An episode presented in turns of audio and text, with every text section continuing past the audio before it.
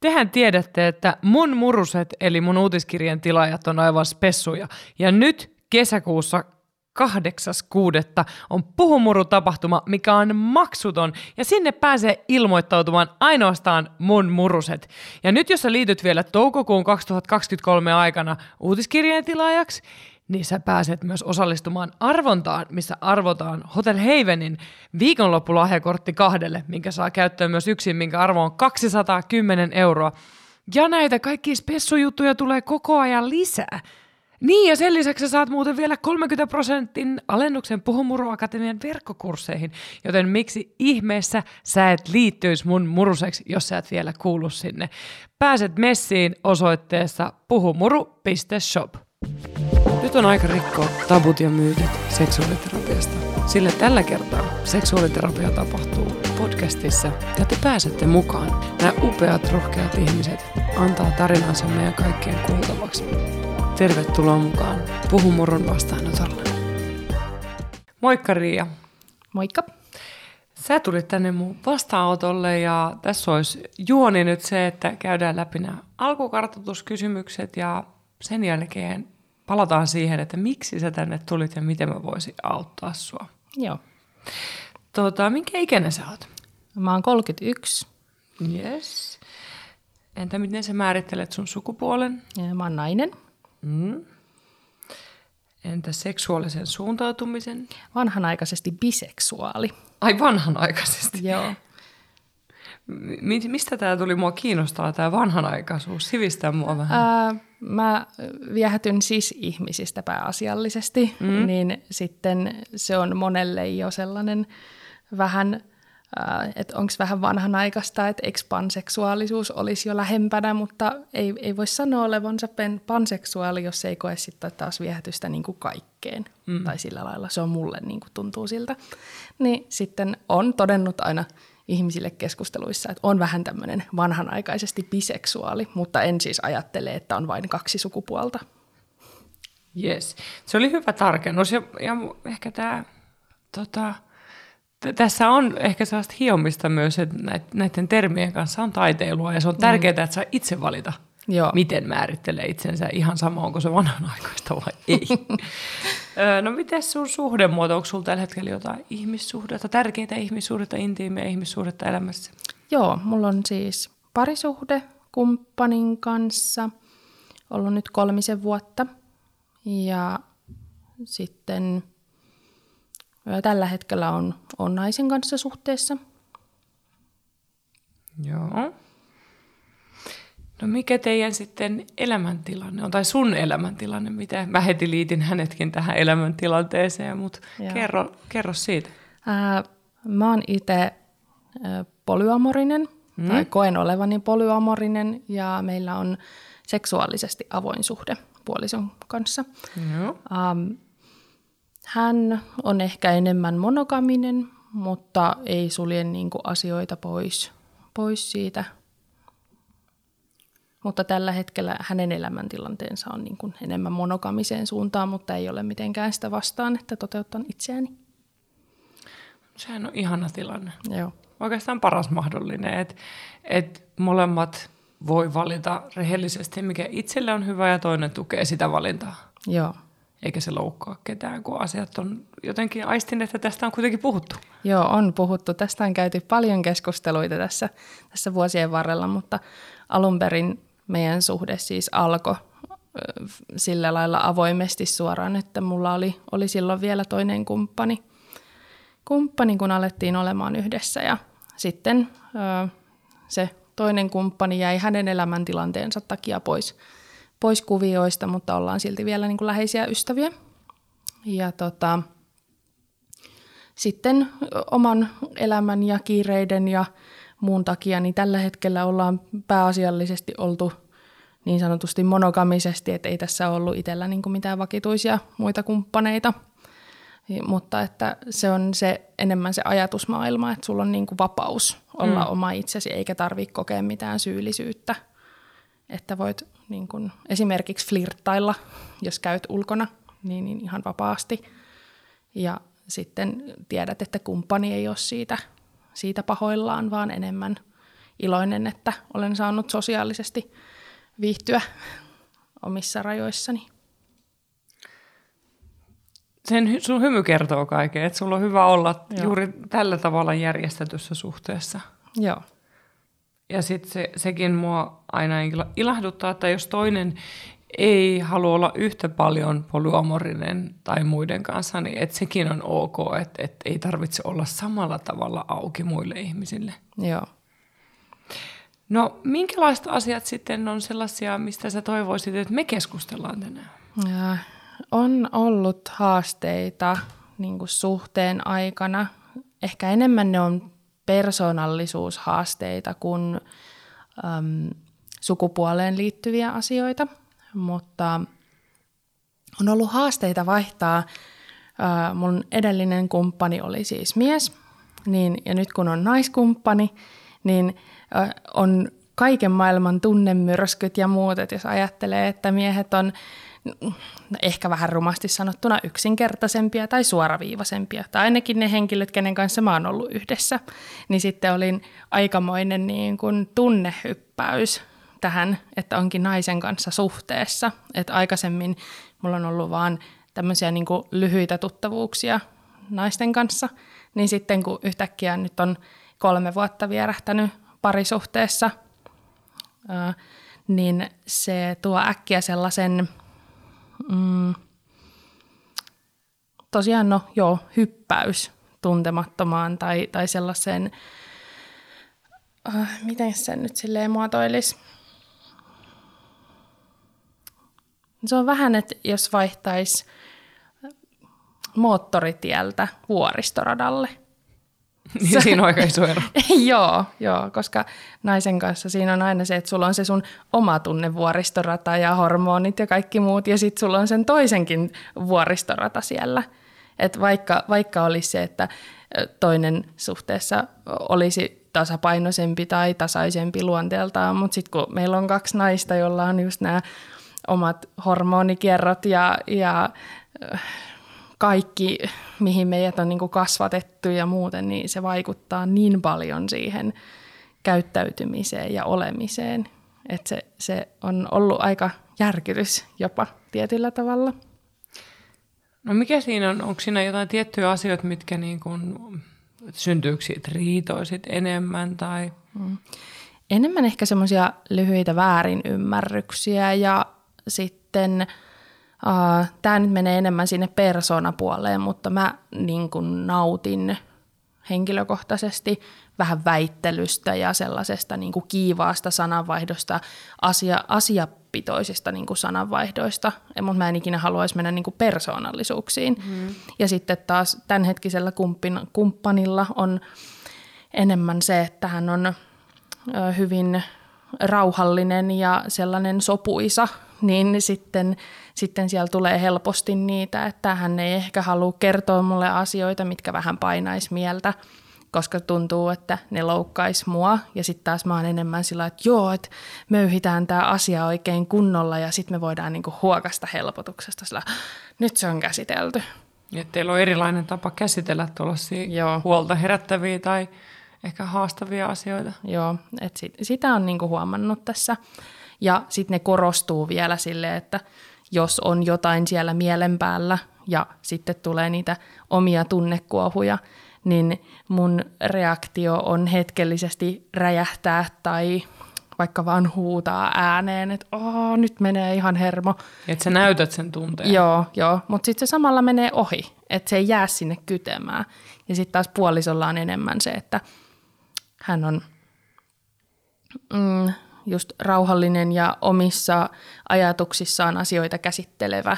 Ja sitten ne saattaa jäädä vähän sinne, sinne alle. Ja sitten mä huomaan, että jotain on hätänä, mutta mä en osaa sitten taas auttaa sillä lailla, että se, sit se menee siihen, että molemmat välttelee jotain aihetta hetken aikaa ja sitten mä unohdan sen ja sitten puoliso saattaa, no en oikeastaan tiedä, että purkaako hän sitten – jotenkin omalla tavallaan niitä asioita, mutta et ei välttämättä käsitellä kaikkia juttuja, mitä vois.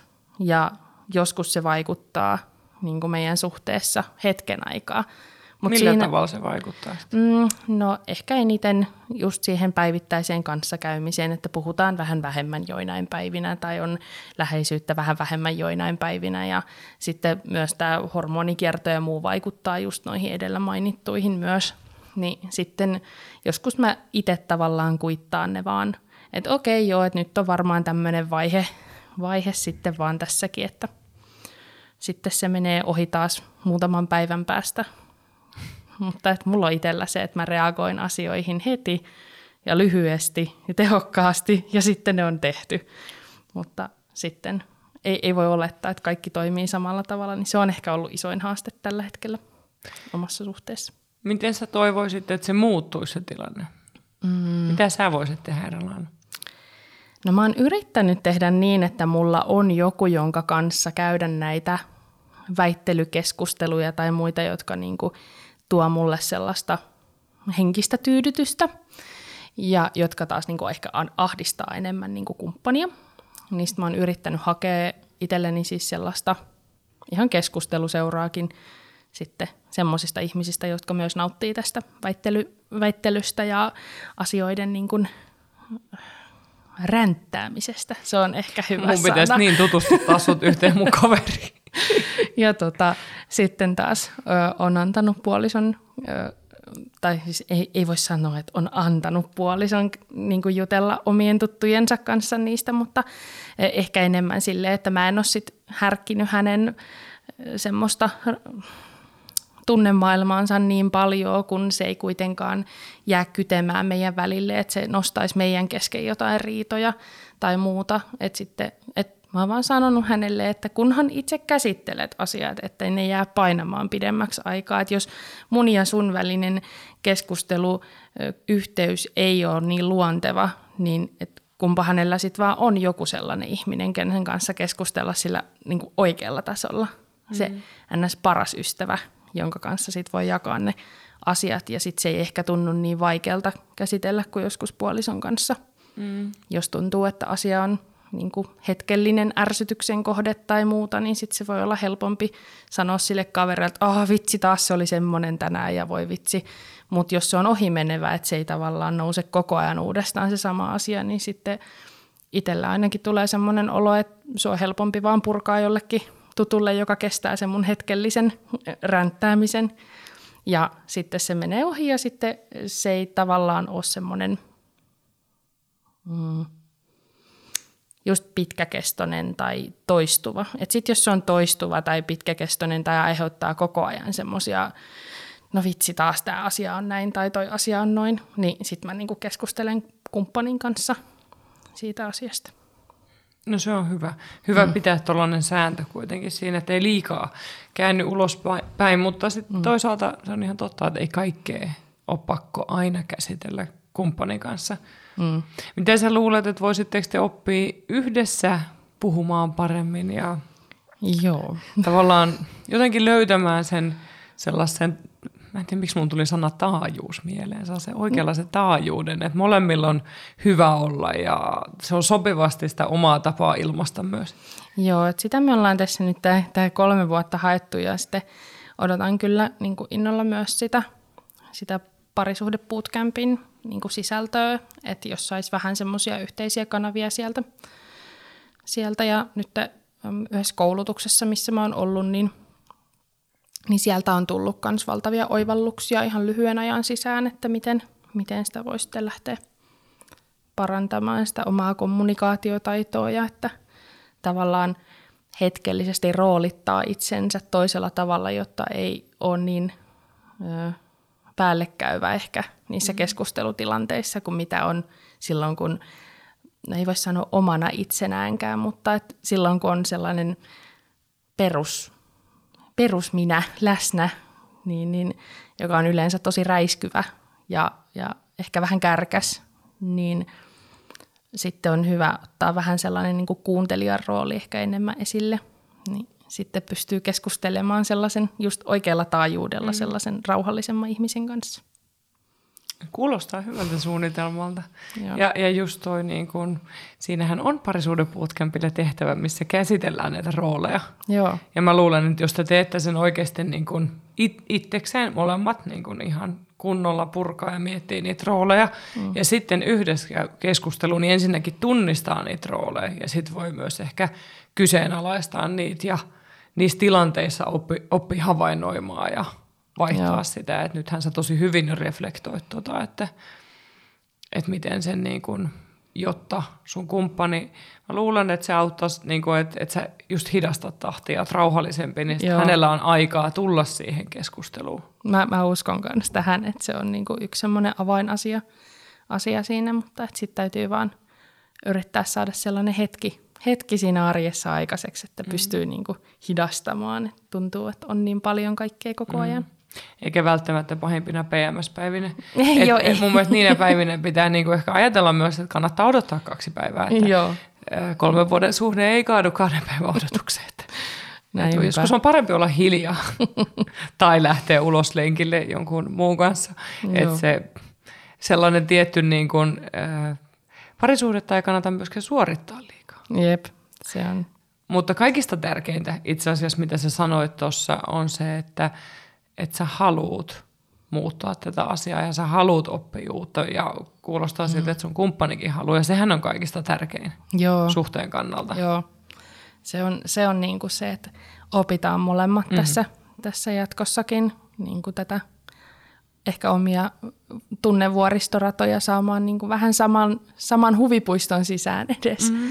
Ettei se ei tunnu siltä, että aina vierailee jossain ulkomailla, kun mm. yrittää miettiä, että mitä sen toisen päässä liikkuu. Tai edes kysyä siitä, että mitä sen toisen päässä liikkuu. Kyllä. Mun mielestä hirveän hyvä tota, jotenkin lause on sanoa toiselle, että auta mua ymmärtämään. Mm. Et jollain tavalla, niin kun, kun me niin, parisuhteessa niin helposti lähtee tulkitsemaan, niin kuin mm. säkin sanoit, ja olettamaan. Että, Joo, se on, se on yksi huono itselle kanssa heikko kohta, että on helposti niin yrittää tietää, mitä siellä toisen päässä mm. liikkuu, ja sitten pitäisi vaan muistaa kysyä siitä. voiko siinä olla myös sellaista, että, että sä tavallaan, että sä oot myös ratkaisukeskeinen ihminen? Että sä etit niitä ratkaisuja. Joo, kyllä. Jotenkin mä Myönnän. kuulen sen susta. Että, mä, mä oon jo hyvin paljon tämmöinen, että kaikenlainen vatvominen ja ö, sellainen ehkä jos joskus, kunnes ajattelu on mulle ihan, ihan omituista, ellei sitä ajatella jotain tulevaisuuden suunnitelmia, mutta se, että jos mä haluan jotain, niin sitten mä lähden ratkaisemaan tilannetta, että miten mä saisin sen. Ja sitten, no tästä täytyy ehkä keskustella myös sen kumppanin kanssa, että mikä se hänen niin kun, että onko se enemmän, että pitäisi vaan kuunnella niitä asioita ja olla tavallaan neutraalina vai, vai haluaisiko hän niitä ratkaisuja. toi on hyvä. Toi on oikeasti hyvä kysymys. Että et, et, auttaisiko se häntä jopa se, että sä antaisit sen asian vähän kuin viinin kypsyy hetken aikaa. Että mm. se, se saa olla ilman vastausta. Niin. Onko se ikinä huomannut, että onko siinä myöskin, äm, onko sulla sellainen turvallinen olo, jos asiat on kesken, vai tuleeko sinulla siitä jotenkin turvaton, levoton, ahdistunut, nouseeko sieltä joskus jotain semmoista? No, mulle tulee ehkä enemmän sellainen olo, että ö, tudulista kasvaa. Mm. Eli että et se, äm, jos asiat on kesken, niin ne menee semmoisen listan jatkoksi aina. Siellä on, siellä on ikkunanpesusta lähtien ihan kaikki siellä listalla. Ja sitten tämä on niinku yksi asia siellä lisää. Ja mulla on helposti tulee sellaisia, varsinkin jos mä oon yhtään väsynyt tai kuormittunut, niin tulee semmoisia hetkiä, että mä en vaan niinku kykene suorittamaan sit mitään siltä listalta. Ja sitten mulle tulee niitä päiviä, että no niin, että nyt mä suoritan mahdollisimman monta asiaa pois sieltä listalta, jotta äh, olisi niinku helpompi. Ei tule semmoista aieparalyysiä. Mm. Eli että et niinku vaan jähmettyy eikä pysty tekemään, vaikka tietää, että olisi niinku miljoona asiaa tehtävänä. Ja sitten siellä se, se pään sisäinen lista, niin se on sellainen sekametelisoppa, että siellä ei ole niinku omaa kansiota tunneasioille ja, ja fyysiselle tekemiselle, vaan ne on kaikki siellä samassa. Ja mä oon yrittänyt niin kuin pääni puhki pohtia, että millä mä saisin niitä vähän niin kuin eri kansioihin, että sitten mulla olisi just niille kotitöille ja vaikka just niille tunneasioille omat listat, niin sitten mä pystyisin, tai musta tuntuisi, että mä pystyisin paremmin mun ajankäyttöä tai ajanhallintaa niin pohtimaan. Ja, ja just sitä energiaa ehkä mm. niihin, kun ne tunneasiat siellä kuitenkin syö sitä energiaa koko ajan siellä listan pohjalla. Tai eikä ne ole pohjallakaan, vaan kaikessa siellä seassa. Ja sitten tulee semmoinen, että no vitsit, että toi asiakin on kesken, niin en mä jaksa pestä ikkunoita. Vaikka ne liity mitenkään toisiinsa. Mm. Niin sitten niissä on vähän aina, aina se, että yritän sitten saada pois niitä sieltä ja sit, sitten ehkä isoin oivallus tässä nyt oman, oman kevään aikana on ollut se, että ei ne välttämättä ne asiat kuulu mun listalle. Hyvä. Joo.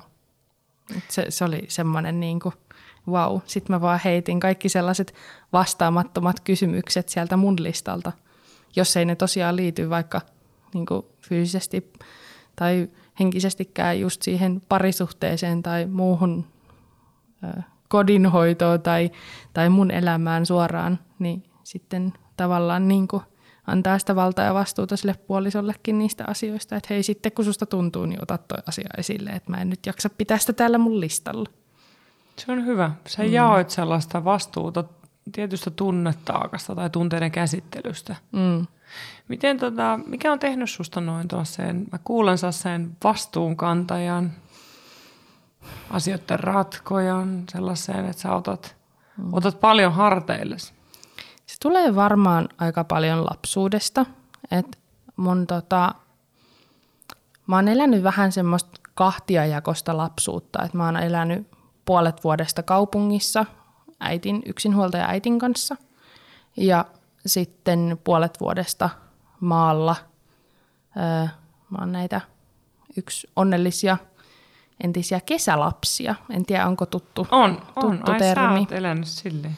Joo, eli tota, on ollut semmoinen läheinen perhe, jossa mun sisko on ensin ollut kesälapsena ja sitten se ohjelma vähän niin kuin lakkautettiin, mutta että mä pääsin sitten vielä siskon siivellä samaan paikkaan ja se on ollut aivan, aivan ihanaa, niin tota, siellä sitten sain olla osa niin kuin isompaa, isompaa perhettä, jossa oli tavallaan hyvin ihanasti ja vanhanaikaisesti, että oli talon emäntä ja isäntä ja sitten siellä hoidettiin asiat hyvin sillä lailla, no konservatiivinen on väärä sana, mutta semmoinen, että keittiö, keittiössä... Aika jämptisti?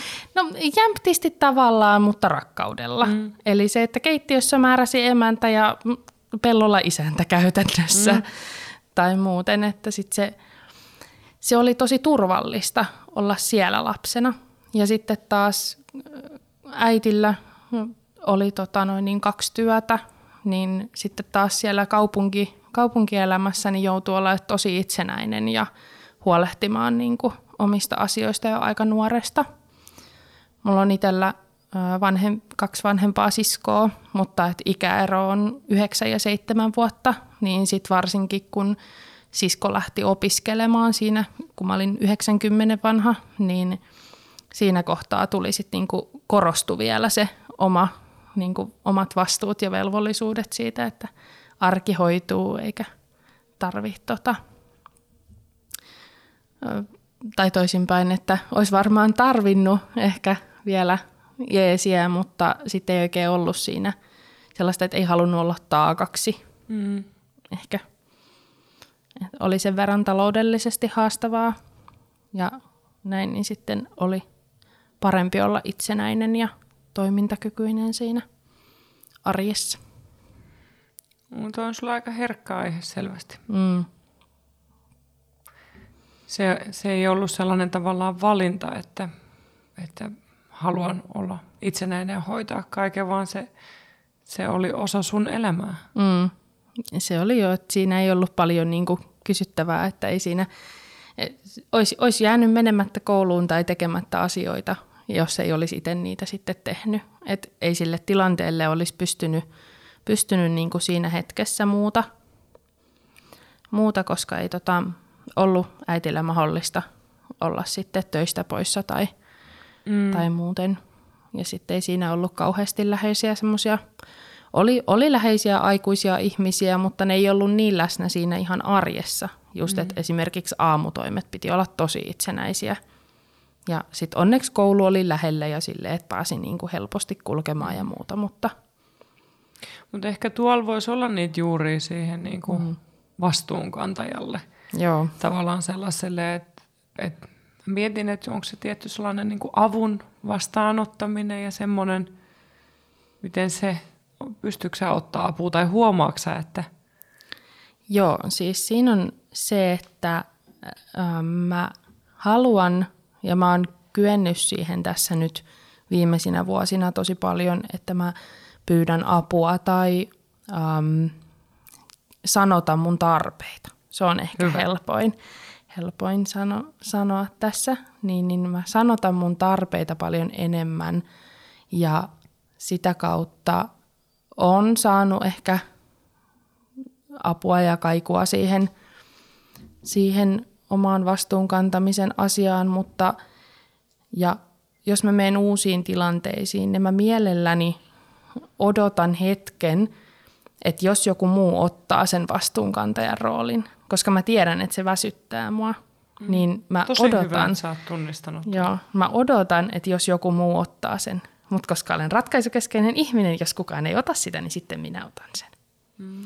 Mutta äh, mä olin esimerkiksi tässä pari-kolme vuotta, itse asiassa no neljä vuotta sitten, aika menee niin nopeasti, niin olin vielä tosi monessa mukana, et, niin kuin monen yhdistyksen hallituksessa ja tein ihan hirveästi niin kuin kaikkea työtä, mistä ei sitten taas saanut niin kuin, sai palkintoa henkisellä tasolla, mutta sitten jäi vähän toi niin kuin tulopuoli pieneksi, niin sitten edellinen kumppani sanoi, että minkä takia sä käytät sun kaiken ajan ja jaksamisen asioihin, mistä sä saat vaan niin kuin hyvää mieltä ja sitä, että joku muu sanoo sulle, että hyvä, että asia on hoidettu.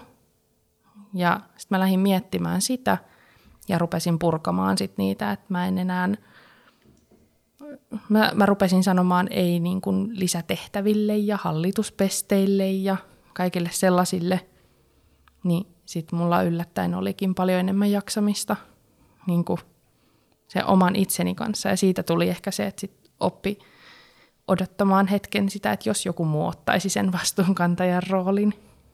Sä opettelit sanomaan ei. Joo. Tosi hyvä toi niinku rajojen opettelu ja, ja joskus just tolleen kumppani voi herättää siihen, että sä saat mm. sanoa ei. Mm. No miten sitten niinku, kun sä just sanoit, että sä kuitenkin parisuhteessa vähän niinku, siellä otat tuota vastuunkantajan roolia. Joo. Ja tämä on nyt ihan siitä, että mun edellinen kumppani oli tosi vahvaa ja jämpti luonteeltaan ja oli tosi niin kuin vastuunkantaja ja hoiti käytännössä kaikki tämmöiset niin kuin tekniset asiat, talohoidolliset, verotukset, kaikki tollaset. Ja koska mulla oli sit yrittäjänä taas se oma osuus siitä niin kuin hoidettavaa, niin sitten se oli semmoinen hyvä, hyvä jako. Ja sitten ää, mä ostin niin kuin oman talon, tai ostettiin, tai ostin jo talon, ja tota, äm, sitten siinä tulikin se, että mun täytyy hoitaa ne kaikki, kun se on mun nimissä, on lainaton nimissä ja sitten kaikki verotukselliset asiat ja muut, niin onneksi mun entinen kumppani oli sit tosi niin kuin paljon avuksi niissä niin kuin alkuasioissa, että joo, että nyt täytyy tehdä sitä ilmoitusta ja tota ilmoitusta ja muuta. Niin sitten tavallaan tuli semmoinen vastuunkantajan rooli sitten tähän nykyiseen suhteeseen sen kautta, että, että mulla on ne tietyt asiat, mitä hän ei pysty hoitamaan. Ja sitten se vähän meni siihen, että jos, jos niin kuin oikein kärjistetysti ajattelee, niin vanhanaikaiset roolit, että, että nyt mulla on se vaimo kotona ja mä oon nyt se, se tota, ää, mikä on provide suomeksi? Elättäjä. Joo, joo niin kuin, tavallaan semmoinen niin elättäjän rooli, vaikkei se niin kuin tietenkään pidä paikkaansa, että hänellä on mm. ihan omat työt ja muut, mutta hän esimerkiksi rakastaa kokkaamista. Ja mm. mä oon silleen, että ihan sama, jos nyt tosta heittää jotain. Ni, niin se niin kuin tavallaan lähti korostumaan sillä lailla, että sit se, se tulee niin kuin itsellekin. Ja sitten just, että on aika vahva ja voimakas myös seksuaalisuus itsellä verrattuna kumppaniin, niin sitten sitä kauttakin tuli vähän enemmän semmoinen niin miehinen rooli itselle. Mm. Miltä se on tuntunut? Se on... Tämä on aika iso ero kans, kun me aloitettiin joo, just siitä. Niin joo. Et, et just tämä, että mä oon ollut edellisessä suhteessa hyvin niin kuin femiini ja, ja sellainen... Mm, joo, femiini ja sellainen niin kuin perinteinen mm. tavallaan, tai perinteisessä heterosuhteen roolissa. Ja sitten tavallaan nyt onkin hypännyt tämmöiseen suhteeseen, joka, jossa niin kuin itsellä onkin se maskuliininen puoli enemmän esillä. Niin ää, se on ollut yllättävän sekä niin kuin mielenkiintoista että antoisaa, mutta samalla vähän raskasta. Eli just tulee niitä hetkiä, kun kaipaisikin sitä, että voisi vaan olla se, se tosi femiini ja semmoinen, äh, no miten se nyt sanoisi, halun kohde. Se mm. on ehkä enemmän se. Niin, niin kun heterosuhteissa ja aikaisemmissa suhteissa on niin tottunut siihen, että oli se sellainen – vähän seksistisesti sanottuna, mutta just, just sellainen niin kuin halun kohde ja... Um, vähän sellainen avuton tai... Joo, pikkasen. Tai sellainen tietty, vi, joo. Joo, tietty viattomuuden joo. ja avuttomuuden joo, sekoitus, joo. sellainen, että se toinen tulee ja ottaa. Just näin, just näin. Ja sitten taas nyt, kun on itse se ottajan niin kuin, roolissa tavallaan, niin se aiheuttaa välillä sellaista niin kuin ristiriitaista tunnetta – että haluaako se toinen samalla tavalla mm. vai onko se. Ja sitten välillä toki on niitä, on niitä hetkiä niin kuin nykyisessäkin suhteessa, että se on toisinpäin se ö, dynamiikka. Ja se on tavallaan se, minkä takia alun perin tuohon suhteeseen niin kuin lähdin niin täysillä mukaan, oli se, että siellä on ne niin kuin molemmat puolet. Ja sitten se on, mutta sitten itse tosiaan on persoonana niin voimakas, niin sitten se on ehkä mennyt puolisolle vähän enemmän niin, että no antaa hänen nyt olla tämä parisuhteen niin kuin maskuliinisempi osapuoli.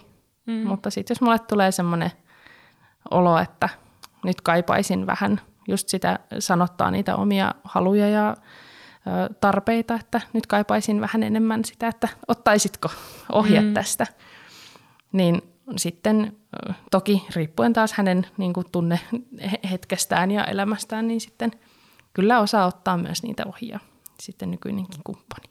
No se on hyvä, että siellä on sitä vaihtoa. Joo. Kuinka joo. hyvin se onnistuu, että sä saat sanotettua myös tuossa seksuaalisuudessa niitä tarpeita, kun se on kuitenkin mm. vähän eri kuin muu elämä usein. Ei kaikille, mutta... No mä saan sanotettua yleensä tosi hyvin.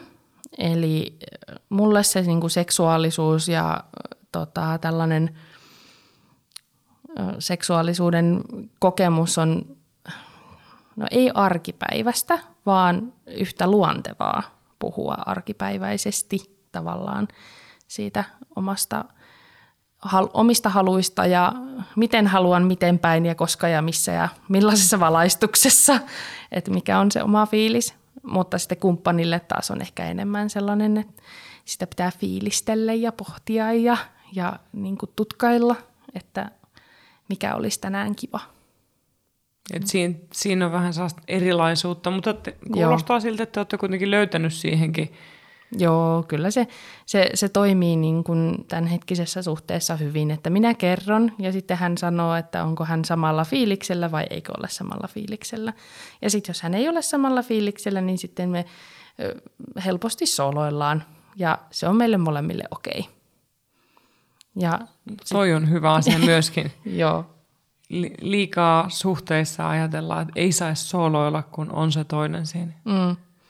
Mutta se on varsinkin just äh, pahimmillaan meillä menee kierrot aivan ristiin. Oh, se, on, se on varmaan turhauttavaa. se on todella turhauttavaa. Niin kuin mun, mun mielestä sen voi, niin kuin, jokainen pystyy samaistumaan siihen, että se Joo. on ihan että toista itkettäisi, tekisi mieli tulla kainaloon ja toinen sanoi, että ota kiinni ja pistä seinälle. Niin. niin, niin tota, siinä on vähän eri maailmat läsnä. siinä, on, siinä on hiukan eri maailmat läsnä, niin sitten täytyy, täytyy tota, luovia vähän senkin välillä. Ja se on ehkä semmoinen, mikä aiheuttaa eniten turhautumista seksuaalisesti tämänhetkisessä suhteessa. Sitten kun on itse ollut aina vahvasti seksuaalinen ja sanottanut helposti tunteita ja haluja, niin miehillehän tämä on ihan niin kuin ollut unelmajuttu. Sillä, Aa, sä kerroit, mitä sä halusit. No mm. Niin, okei, okay. tästä vaan. Kyllä. Koska ainakin tosiaan heidän kanssa, kenen kanssa olen ollut tekemisissä seksuaalisesti, niin se on ollut tavallaan helppo, kun heille on kerrottu, että okei, että tämmöinen tunnemaailma tänään, otatko vastaan? Ja sitten toinen on ollut silleen, että okei, ota hetki ja sitten mennään. Niin, niin tota, että on ollut ehkä heillä helpompi sopeutua siihen, onko tunnemaailma just siinä hetkessä mm. niin kuin helpompi kun sitten naisella, jos on ollut just hormonaalisesti aivan eri vaiheessa, mm. niin sitten se voi olla tosi vaikea lähteä sillä, että jos on oikeasti itsellä semmoinen vähän raivo päällä ja toinen on silleen, voitko tulla ja paijata. Mm. Semmoinen, että... Ei sovi välttämättä yhteen, niin. eikä se mene ohi niin, sen se illan ei, aikana välttämättä ei, se tunnetila mihin. Ei mene. Ja se ehkä aiheuttaa, se on, se on niin kuin se ehkä eniten tuskaa aiheuttava asia – tai turhaumaa, mm. ei tuskaa, vaan just turhaumaa tai, tai tota, semmoista jännitettä niin kuin suhteessa. Mutta onko pitää mielessä, että se ei johdu kummastakaan ehkä henkilökohtaisesti Joo. hirveästi, niin se tilanne on silleen tosi hyvä. Joo. Että toi on olosuhteisiin liittyvä asia myös. Mm, joo, ja sen, sen on kyllä onneksi, että tavallaan ensimmäinen puoli vuotta meni ihan sillä että mitä tässä tapahtuu. Ja mm. et kun ensin oli ihan sillä ihan taivaissa kaikesta ja sitten sit seuraavassa hetkessä olikin kumppani ihan jotain muuta ja sitten sit sitä niinku rupesi siinä niinku puolen vuoden kohdalla sillä tajuamaan, että aa, no niin, että tämä johtuu tästä. Mm. Ja se... Anteeksi. Ei mitään. Niin, niin tota, se vielä äh, tekee sen, että sai kiinni siitä rytmistä ja muusta, mutta siis se, että meillä on niin kuin melkein viikon eri mittainen kierto, eli se menee nyt niin kuin semmoinen kolmas osa vuoden, kolmen kuukauden, neljän kuukauden sykleissä aina silleen, että se on joko aivan päinvastainen tai sitten aina vähän viikko sinne, viikko tänne niin kuin eteenpäin se. Ja sitten on noin kolme kuukautta vuodesta että ollaan silleen niin kuin samalla aaltopituudella suurin piirtein. Onko se silloin erilaisesti? On. Tämä on mun mielestä tärkeää. Se on niin kuin... se vörtti. Niin. Sen takia tässä on oltu kolme vuotta. Mutta se on niin kuin ehdottomasti se. Sitten kun ollaan samalla aaltopituudella, niin se on... Ei niin ongelma. Ei mitään ongelmaa, ainakaan sen puolesta. Se on se kuulostaa hyvältä ja siinä on tosiaan silloin ne olosuhteet läsnä.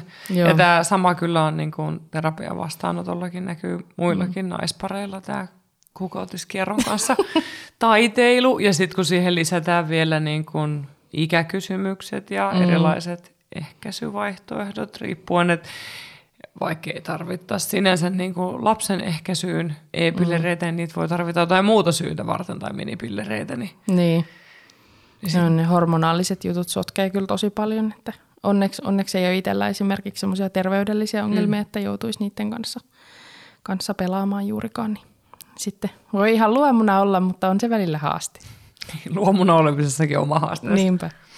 No, miten sitten, miten mä voisin tota, auttaa teitä tuosta teidän parisuhteen? Mä jotenkin mietin, että se kommunikointi olisi selvästi kuitenkin sellainen, että siihen – ehkä jotenkin, niin sä oot nyt niin kuin, mun mielestä sä oot tehnyt tärkeää työtä ja sitä kannattaa jatkaa just sen niin kuin mm. lapsuudessa opitun vastuunkantajan roolin niin kuin siinä purkamisessa. Mm.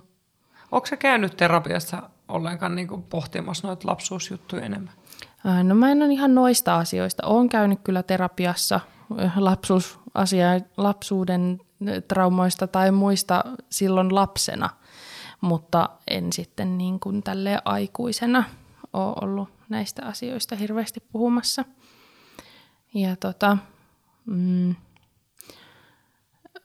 ehkä nyt mitä tähän hetkeen voisi vois olla ä, apua, niin just se, että miten, miten sellaisen täysin vastakkaisen persoonan kanssa, joka on niin kuin herkempi ja hiljaisempi ja omiin ajatuksiinsa vetäytyvämpi, niin miten tämmöinen ratkaisukeskeinen ihminen voisi lähestyä sitä, sitä sellaista ää, hiljaisempaa osapuolta niin, että se toinen ei koe oloaan uhatuksi.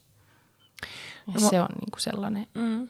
mikä mä, mä, luulen, mä luulen, että se, niin kuin, se parisuhden bootcampi mm. on teille sellainen niin kuin konkreettinen apu, koska siellä tehdään tehtäviä tosi paljon itsekseen. Mm. Ja mä luulen, että se on sellainen niin kuin teille tärkeä juttu, että koska sä toimit nopeammin, että niitä vastauksia tulee ja sä reagoit ja sä lähdet ratkaisee, niin se, että se kumpi on, on luonteeltaan hitaampi. Mm. Mulla tulee ihan Hippokraateen temperamenttiteoria mieleen, että et se niinku, miten niinku erilaisiin kuvataan Joo. neljä eri niinku, päätyyppiä ja toki ne sekoittuu aina, mutta just jos se toinen on se, ketä niinku, tarvii sen ajan ja miettimisen ja sä niinku työnnät kiven pois ja estää ja jatkat matkaa, niin siinä on ero. Mutta niin, niin siinä Joo. kun ne tehdään itsekseen, niin jos on kumppani tarvii viikon pohdintaa, mm. se voi ottaa. Ja sitten sovitte, että okei, sit silloin tiistaina me katsotaan tämän läpi ja jollain tavalla te olette ehkä samalla viivalla. Niin. Ja sitten molemmat kuuntelee. Aivan mitä toinen on tehnyt ja sitten voi kysellä lisäkysymyksiä, koska mä uskon, että sua auttaa se, mitä paremmin sä näet sun kumppanin siihen hiljaiseen maailmaan. Mm. Mitä sä yrität tavoittaa, sä janoot sitä, että niin. sä tietäisit, mitä hän ajattelee. Kyllä, joo. Se, se olisi kyllä sellainen apu, apu siinä. Tuleeko sulla mitään sellaisia vastareaktioita siitä, että jos susta tuntuu, että sun kumppani ei kerro kaikkea tai sä et pääse ratkaiseen, niin tuleeko sulla mitään sellaista niin kuin turhautumisen rinnalla jotain riittämättömyyttä tai miten se, jos siihen tulee etäisyyttä suhteeseen, niin tuntuuko se jotenkin pahalta? Tai?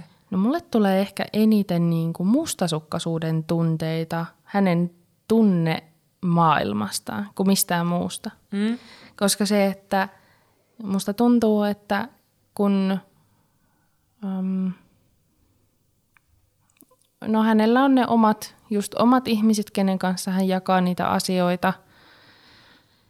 Ja sitten jakaa kyllä munkin kanssa joitain asioita, mutta musta tuntuu, että siellä olisi paljon enemmän. Ja sitten tulee semmoinen, semmoinen olo, että jos hän ei jaa niitä mun kanssa, niin kenen kanssa sitten. Ja e, itsellä tosiaan on, että kun on niin paljon ulospäin suuntautuneempi kokonaisuutena, niin sitten se e, tulee helposti, että mä voin jakaa kaikkien kanssa niitä asioita – ja myös sen kumppanin kanssa. Ja sitten se, se että jos mulle päin ei tule, itse asiassa tähän, tähän tota, persoonallisuusasiaan niin vielä se, että mä oon tosi semmoinen niin yksityiskohta ihminen.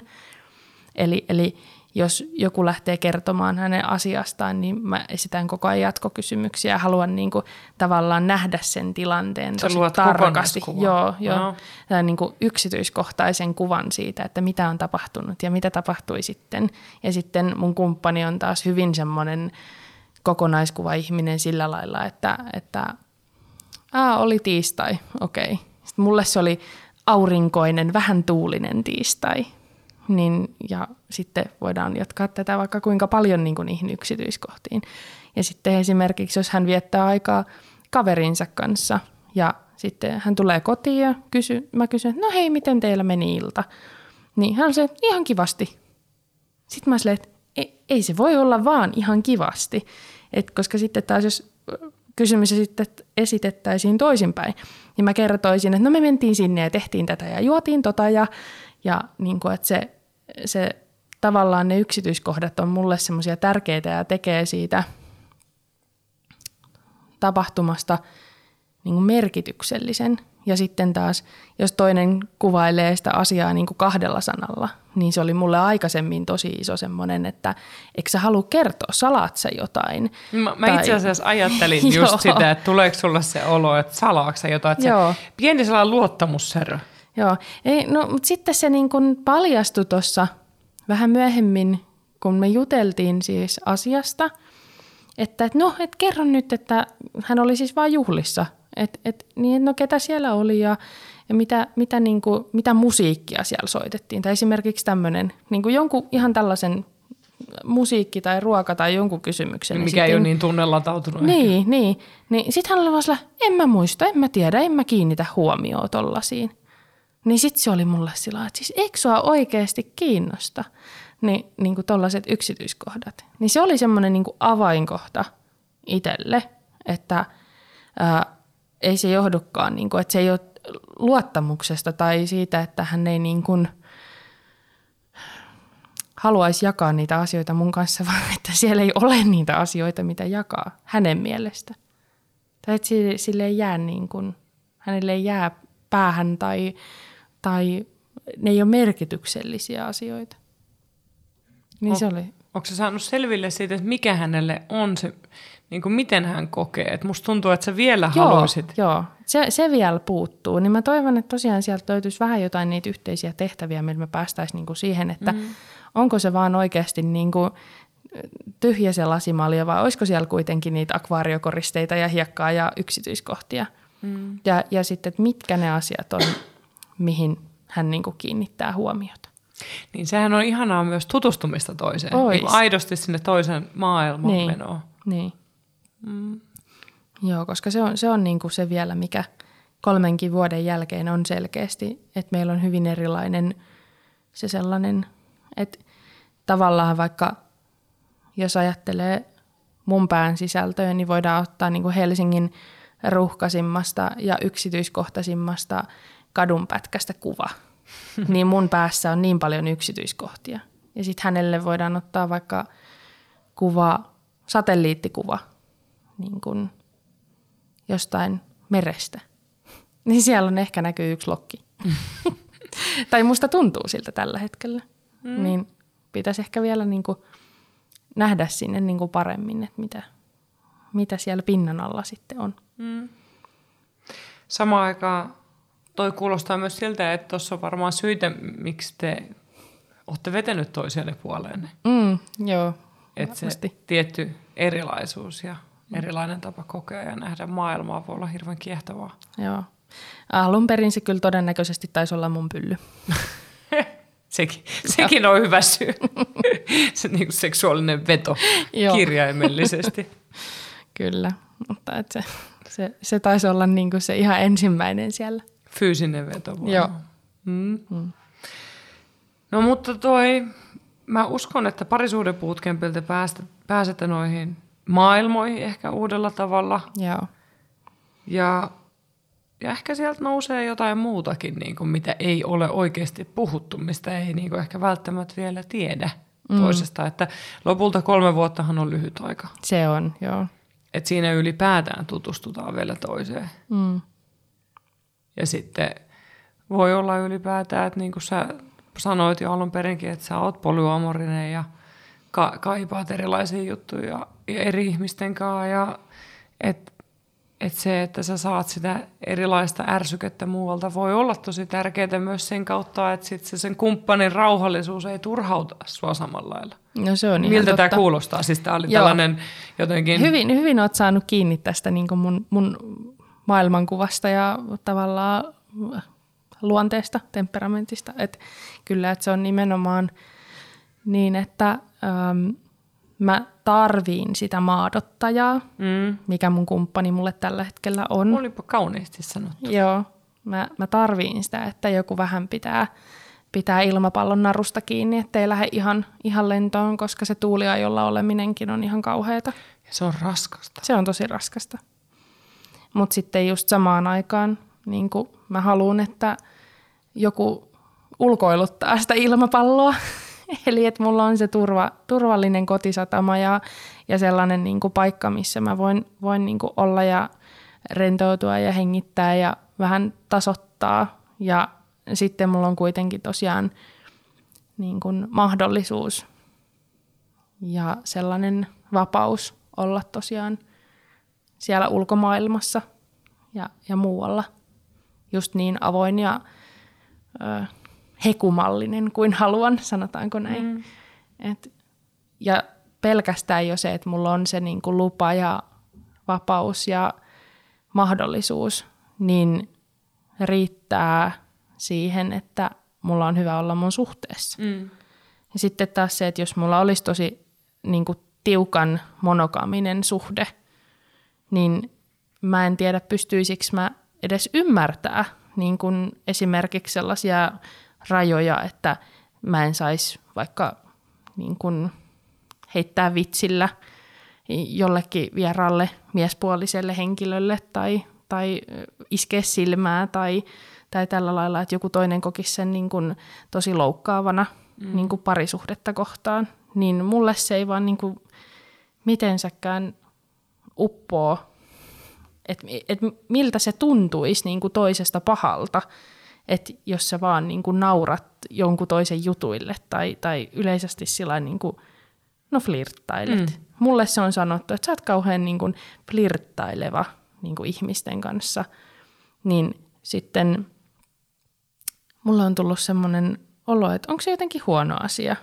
Koska mä en, niin ite, mä en niin näe sitä millään tavalla huonona asiana, kun mä en ole ikinä itse kokenut sellaista tavallaan tunnetta tai niin kuin mustasukkaisuutta toisesta ihmisestä ää, niin kuin seksuaalisesti. Mm. Mulla on aina ollut se, että mä oon ollut hirveän niin kuin ylpeä mun kumppaneista, niin kuin siis sillä lailla, että heinä, heinä niin kuin ihmisinä, että mä haluaisin viedä heitä sillä, että hei, mulla on tällainen, kattokaa mikä hieno mulla on, kuinka ihana ihminen ja mahtava ja vitsi se on myös hyvä, mm. hyvä niin kuin seksuaalisesti ja muuten, että haluatko kokeilla käytännössä. Sitten mun kumppanit on aina silleen, että nyt viitti siinä, mutta, mutta tota, että mulla ei ole sellaista, sellaista, että tämä on vain minun ja minä pistän tämän tänne laatikkoon. Mm. Joo, laatikkoon, kukaan ei saa nähdä sitä. Mm. Niin mulla ei ole sellaista tunnetta ikinä ollut. Niin sit mä en, mun on tosi vaikea asettua semmoisen ihmisen niin kuin saappaisiin, joka just sanoo siitä, että, että mulle tuntuisi ihan hirveän pahalta, jos, jos mun kumppani katsoisi tuolla lailla toista naista tai miestä tai mm. ketä hyvänsä. Niin sitten sekä ex-kumppani että nykyisen kumppanin kanssa, niin me katellaan yhdessä jossain terdellä sillä, oh kato, tossa meni kyllä aika kaunis, aika kaunis. Tai, tai sitten just, että olipas kauniisti pukeutunut tai että ei pelkästään niin kuin, mm. silleen, vaan, vaan niin kuin, että voidaan niin kuin yhdessä katsoa samaan suuntaan ja yhdessä ihmisiä. Ja, joo, yhdessä kihelmöidä niitä ihmisiä ja kohtaamisia. Niin sitten se on jotenkin niin itselle vieras ajatus, mm. että, että toiset on sillä että ei saa katsoa toisia, toisten perää, että ei ihmiseltä oikein voi edes kieltää sellaista. Niin, niin. mutta sitten se niin kun, mä haluaisin myös ymmärtää kaikenlaisia ihmisiä, mutta sitten musta tuntuu ratkaisukeskeisenä ihmisenä, että mun pitäisi vaan sanoa ihmisille, että ette te voi ajatella toisen puolesta, että, että hän ei saisi katsoa. Mm. Tai, niin. Kosketuksesta nyt voidaan sopia, tehdä so, mm. niin kuin, mutta että katso, katsomisesta ja ajattelustakin pitäisi, niin sitten se tulee itselle semmoinen huh, apua. No ton, ton mä ymmärrän hyvin ja Mä oon sunkaan kyllähän samaa mieltä siitä, että, mm. että se liittyy ihmisen seksuaalioikeuksiin saada katsoa ja puhua ihmisten kanssa. Niin. Et voi, voiko, tarvitseeko siitä edes neuvotella? Niin, se. Mutta tämä on, tämä on hyvin veteen piirretty viiva ja eri ihmiset kokee tätä eri tavalla. Että mm. Sussa on tuollaista viisautta ajatella monelta näkö, monesta näkökulmasta ja silti samaan aikaan mä ymmärrän täysin sen, että se tuntuu käsittämättömältä myös tuolla, että miksi näin ja halusi no. auttaa. Niin. ratkaisukeskeisyys tulee siihen, että haluaisi auttaa. Kyllä, sillä että no et sä, jos, jos sä ajattelisit vaan näin, jos sä toimisit mm. näin ja unohdat sen mustasukkaisuuden esimerkiksi. Mm. Mulla on yksi niin kuin, todella pitkäaikainen kaveri, joka on aina silleen, että se päivittelee mun niin kuin, suhdeelämää tai muuta, että ei hän kyllä pystyisi. Hän ei tuomitse millään lailla mun mm. niin kuin, suhdeelämää, mutta hän vaan niin kuin, toteaa aina, että hän ei itse pystyisi millään tavalla näin. Ja sitten kun mä lähdin kysymään sillä, että, että no miksi ja miten sä ajattelet siitä asiasta, niin sitten se ei oikein itsekään osaa vastata siihen, niin sitten mulle tulee heti sellainen, no niin, että, että kaivellaanko tätä vähän lisää, mutta sitten, sitten olen vielä toistaiseksi jättänyt hänen, hänet pohtimaan aina asioita. Se on varmasti itse asiassa pitkällä aikavälillä aido, aidosti oikea tapa tehdä noin. Mm. Ja mä en ole edes mikään niin kuin terapeutti tai muu mm. tämmöinen, että ihan, ihan toisella alalla toimin toimin työssäni ja silti mulle tulee just näitä tällaisia, että haluaisin kauheasti auttaa ja, ja saada ihmiset ajattelemaan. Mutta ehkä sinussa on luontaisesti sellaisia mm. kykyjä, mitkä on terapeuteille ominaisia. Mm. Voisiko se olla niin? Ja sitten Voi sä selvästi havainnoit ympäristöä aika tarkkaan Joo. sen perusteella, miten mä sua tässä kuuntelen. Mm. Ja varmasti sekin tavallaan on osittain sitä, että minkä takia siellä parisuhteessa tulee sitä turhaumaa, kun sä havainnoit niin paljon, mutta jos toinen ei sano, Joo. niin sitten sit niinku jotenkin sellainen, että mä näen, tunnen, niin. koen. Joo. Mä, mä oon niinku tavallaan tosi huono lukemaan vieraita ihmisiä tai, tai tilanteita. Mä oon välillä todella tahditon tai ainakin nuorempana ollut. Ja mulle on siitä aika usein sanottukin. Mutta sitten se ehkä just tämmöisissä suhdetilanteissa niin tulee ehkä enemmän esille, että onkin semmoista intuitiivisuutta, mm. mutta sitten mua todella paljon häiritsee, jos ne tilanteet ei niin kuin aukea tai ratkea. Mm. Niin sitten niistä tulee enemmän just sitä turhaumaa ja sellaista, että miksei ihmiset vaan voi puhua suoraan ja, ja kertoa, mitä ne ajattelee, kun sitten tarvii kierrellä ja kaarella ja olla hiljaa ja vaikeita. Mm. No tähän niin kuin yhdistyy heti, jos ajattelee täältä terapiamaailmasta käsin, niin nyt kun sun kumppani ei ole tässä, niin me ei hänestä sen takia hirveästi voida puhua, Joo. mutta tavallaan yhtä lailla niin kuin hänen lapsuuden perheensä maisema mm. sen rinnalla, että minkälainen hän on luonteeltaan, mutta myös millaiseen keskustelukulttuurin on tottunut, miten tunteita on ilmastu, miten mm. niitä on saanut ilmasta, onko mm. niitä sanotettu ylipäätään minkälaiset ihmiset on ollut sellaisia merkityksellisiä elämän varrella.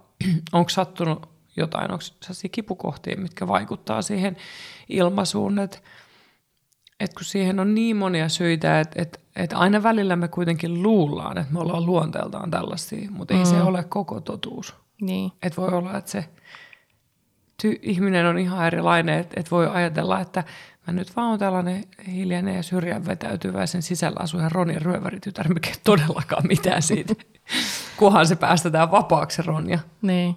Mm. Et si- silleen niinku, mun mielestä te- teillä on hyvä tilanne, kun te olette jaksanut tota tutkia, mm. lähestyy. Ei kuulosta siltä, että olisitte kuitenkin mennyt haukkumaan toisiaan se henkilökohtaisuuteen. Ei, et se on, se on niinku meidän suhteessa aivan jotenkin käsittämättömän ihanaa ja no okei, mulla ei ole kyllä aikaisemmissakaan suhteissa ollut mitään niin kuin, tavallaan henkistä väkivaltaa, että se on aina ollut just, just äh, enemmän semmoista rohkaisevaa ja, ja, ja just, että asiat puhutaan asioina. Mm. Et joskus on tullut sanottua kumppanille tai kumppani on sanonut, että vitsi, että sä oot tänään kyllä tosi energinen tai tosi raskas niin kuin oman energiatasos kanssa. Ehkä Mutta toi et, on vielä ihan... Se on ihan okei. Okay. Että et just, et on, tai että on tarkoitettu just sitä, että et nyt, nyt menee kyllä sulla vähän niin kuin huh, huh menee, menee vähän lujaa. Ja sitten se, on, se ei ole ollut tavallaan mitenkään, että olisi sanottu, että olisi tyhmä tai, tai mitään näitä tällaisia enemmän tai vähemmän perinteiseksi ajateltuja henkilöön meneviä. Et mä en oikein edes keksi mitään semmoista, koska ei mulle ole niinku tullut vastaa. Että mä oon siitä ollut tosi onnellisessa asemassa. Et yksi viisaus, mitä mun äiti on joskus mulle niin kuin nuorempana sanonut, on se, että, että jos sun kumppani saa sut niin kuin tuntemaan itsesi huonommaksi, niin se ei ole oikea kumppani sulle. Niin tavallaan siihen mä oon, siitä mä oon pitänyt kiinni. Ja kyllä mun ihan jokaisessa suhteessa, missä mä oon ollut, niin se kumppani on aina tuonut mulle jotain lisää tai antanut mun kokea olevani niin kuin itseni ja siitä vähän enemmän kuin siitä yhtään pois. Hyvä neuvo sun äidiltä. Tuollainen mm. sen takanahan piilee kuitenkin se, että sä oot arvokas. Mm. Että sä saat pitää huolta siitä. Niin. Että sua kohdellaan myös sen mukaisesti. Kyllä. Se, se itse asiassa hyvä, että saatit sun äidin puheeksi, koska mä jotenkin halusin sanoa vielä, että, että, että sun äitihän on selvästi yrittänyt parhaansa. Mm. Jotenkin, että se inhimillinen tekijä siinä, että on yksi huoltajana ja joutuu tekemään kahta työtä ja lapset joutuu pärjäämään eri tavalla, mm. koska ei ole kahta vanhempaa kotona, niin jotenkin susta kuulee sen, että susta on aina huolehdittu ja sua on rakastettu. Mm. Et, niin kuin pahimpina aikoina kuitenkin, että sillä että on ollut eniten niin kuin äidillä kiirettä tai muuta, niin mulla on aina ollut se mun yhdeksän vuotta vanhempi sisko. Eli että sitten meillä niin kuin meni oman, oman perheen roolit enemmän niin, että mun sisko oli enemmän kuin se äiti, että se auttoi kotiläksyissä ja auttoi sitten kouluhommissa ja muissa ja sitten äiti oli se niin kuin isä, joka oli tavallaan läsnä, mutta enemmän niin kuin peti vastuuta sitten just taloudellisesti. Ja sitten, sitten niistä niin kuin rooleista se tavallaan on tullut, tullut itselle ja ehkä se näkyy myös tällä hetkellä myös mun siskon elämässä. Siis sillä lailla, että hän on aivan uskomattoman ihana äiti niin kuin omille lapsillensa ja tosi niin kuin läsnä ja näin poispäin. Niin, että et sille niin kuin suuri kiitos, että hän on ollut mun niin kuin lapsuudessa todella tärkeä niin kuin kasvun osalta.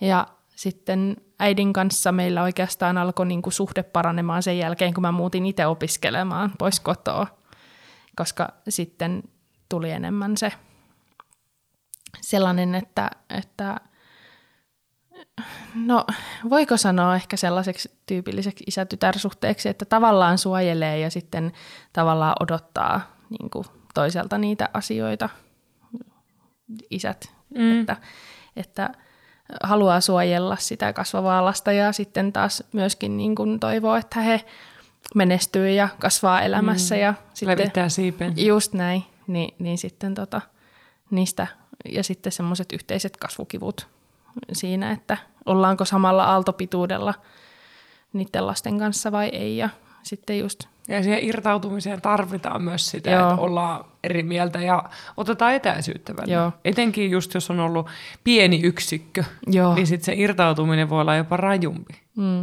Et sit, sitten, sitten se on ollut ja sitten mun sisko taas on enemmän ollut just sellainen niin kuin tuki ja apu ja tosiaan semmoinen niin äidillisempi ehkä roolissaan. Mm. Ja sitten taas mulla on ollut ihana tilanne se, että mulla on ollut sitten siellä – puolet vuodesta niin kuin siellä maalla. Semmoinen niin kuin todella paljon isompi perheyksikkö niin sanotusti, että siellä oli jo sen ää, tota, pariskunnan, niin heillä on kolme lasta, niin heillä oli jo sitten omia kumppaneita ja pikkuhiljaa oli sitten lapsia ja näin, että se oli sitten niin kuin tosi iso semmoinen perheyksikkö ja, ja tota, myös, että maatila oli euroon liittymiseen asti, että oli lehmiä ja muita eläimiä ja Sä oot saanut mm. ihanan tuollaiseen tota, jotenkin moninaisen käsityksen perheestä. Joo, se on.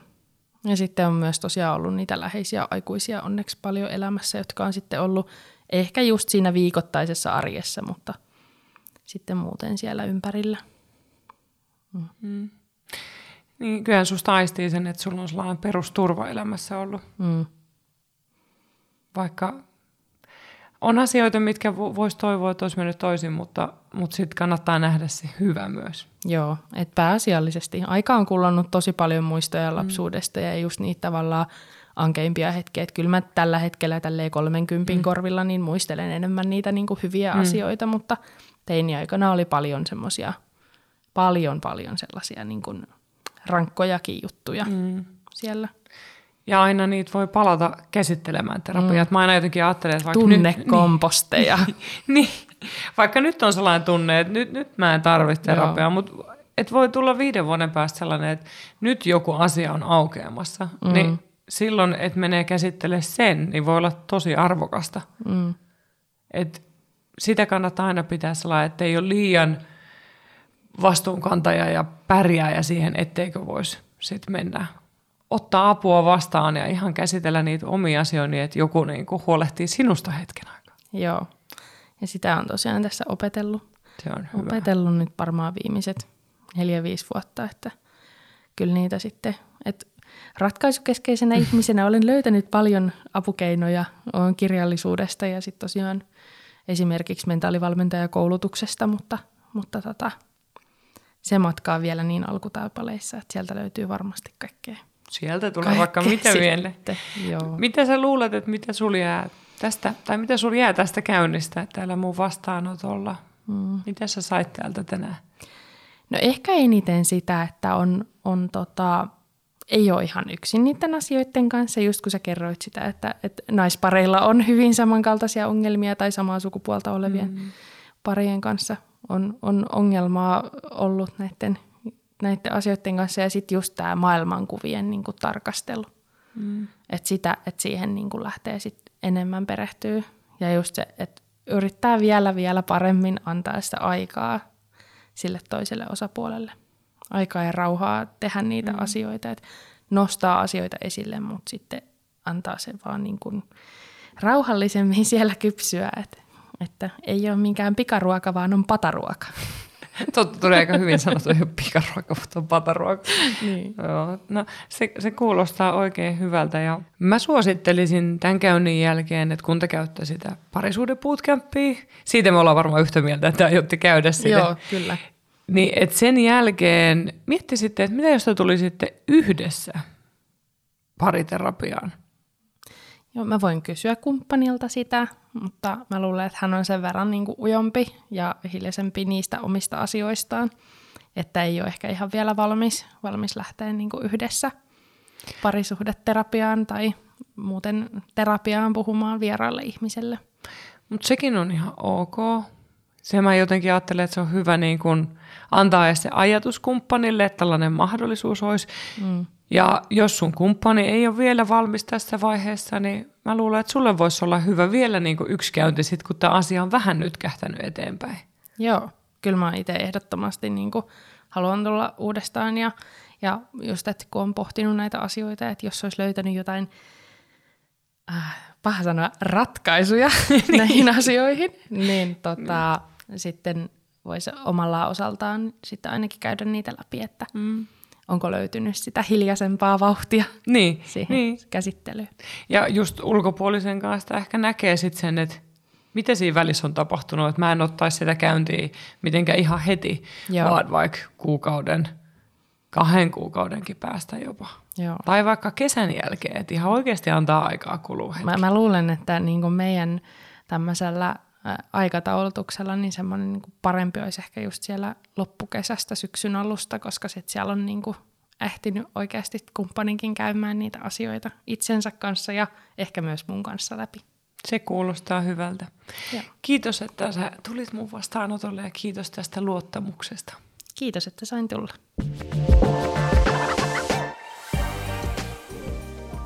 Toivottavasti jakso herätti sussa paljon uusia ajatuksia ja mä muistutan sinua vielä tähän loppuun, että jos et ole mun murunen eli uutiskirjeen tilaaja, niin nyt kannattaa liittyä. Pääset helposti liittymään osoitteessa puhumuru.shop ja kaikki uudet muruset, jotka liittyvät toukokuun 2023 aikana, pääsevät mukaan arvotaan, missä arvotaan Hotel Haveniin viikonloppulahjakortti kahdelle hengelle, minkä voi käyttää myös yksin, minkä arvo on 210 euroa. Ja lisäksi aivan piakkoin nyt tästä toukokuussa lähtee uutiskirje, missä pääsee osallistumaan ilmaiseksi meidän mahtavaan puhumurut-tapahtumaan Helsinkiin 8.6. Joten kannattaa tulla messiin. Mun muruset on aina spessuja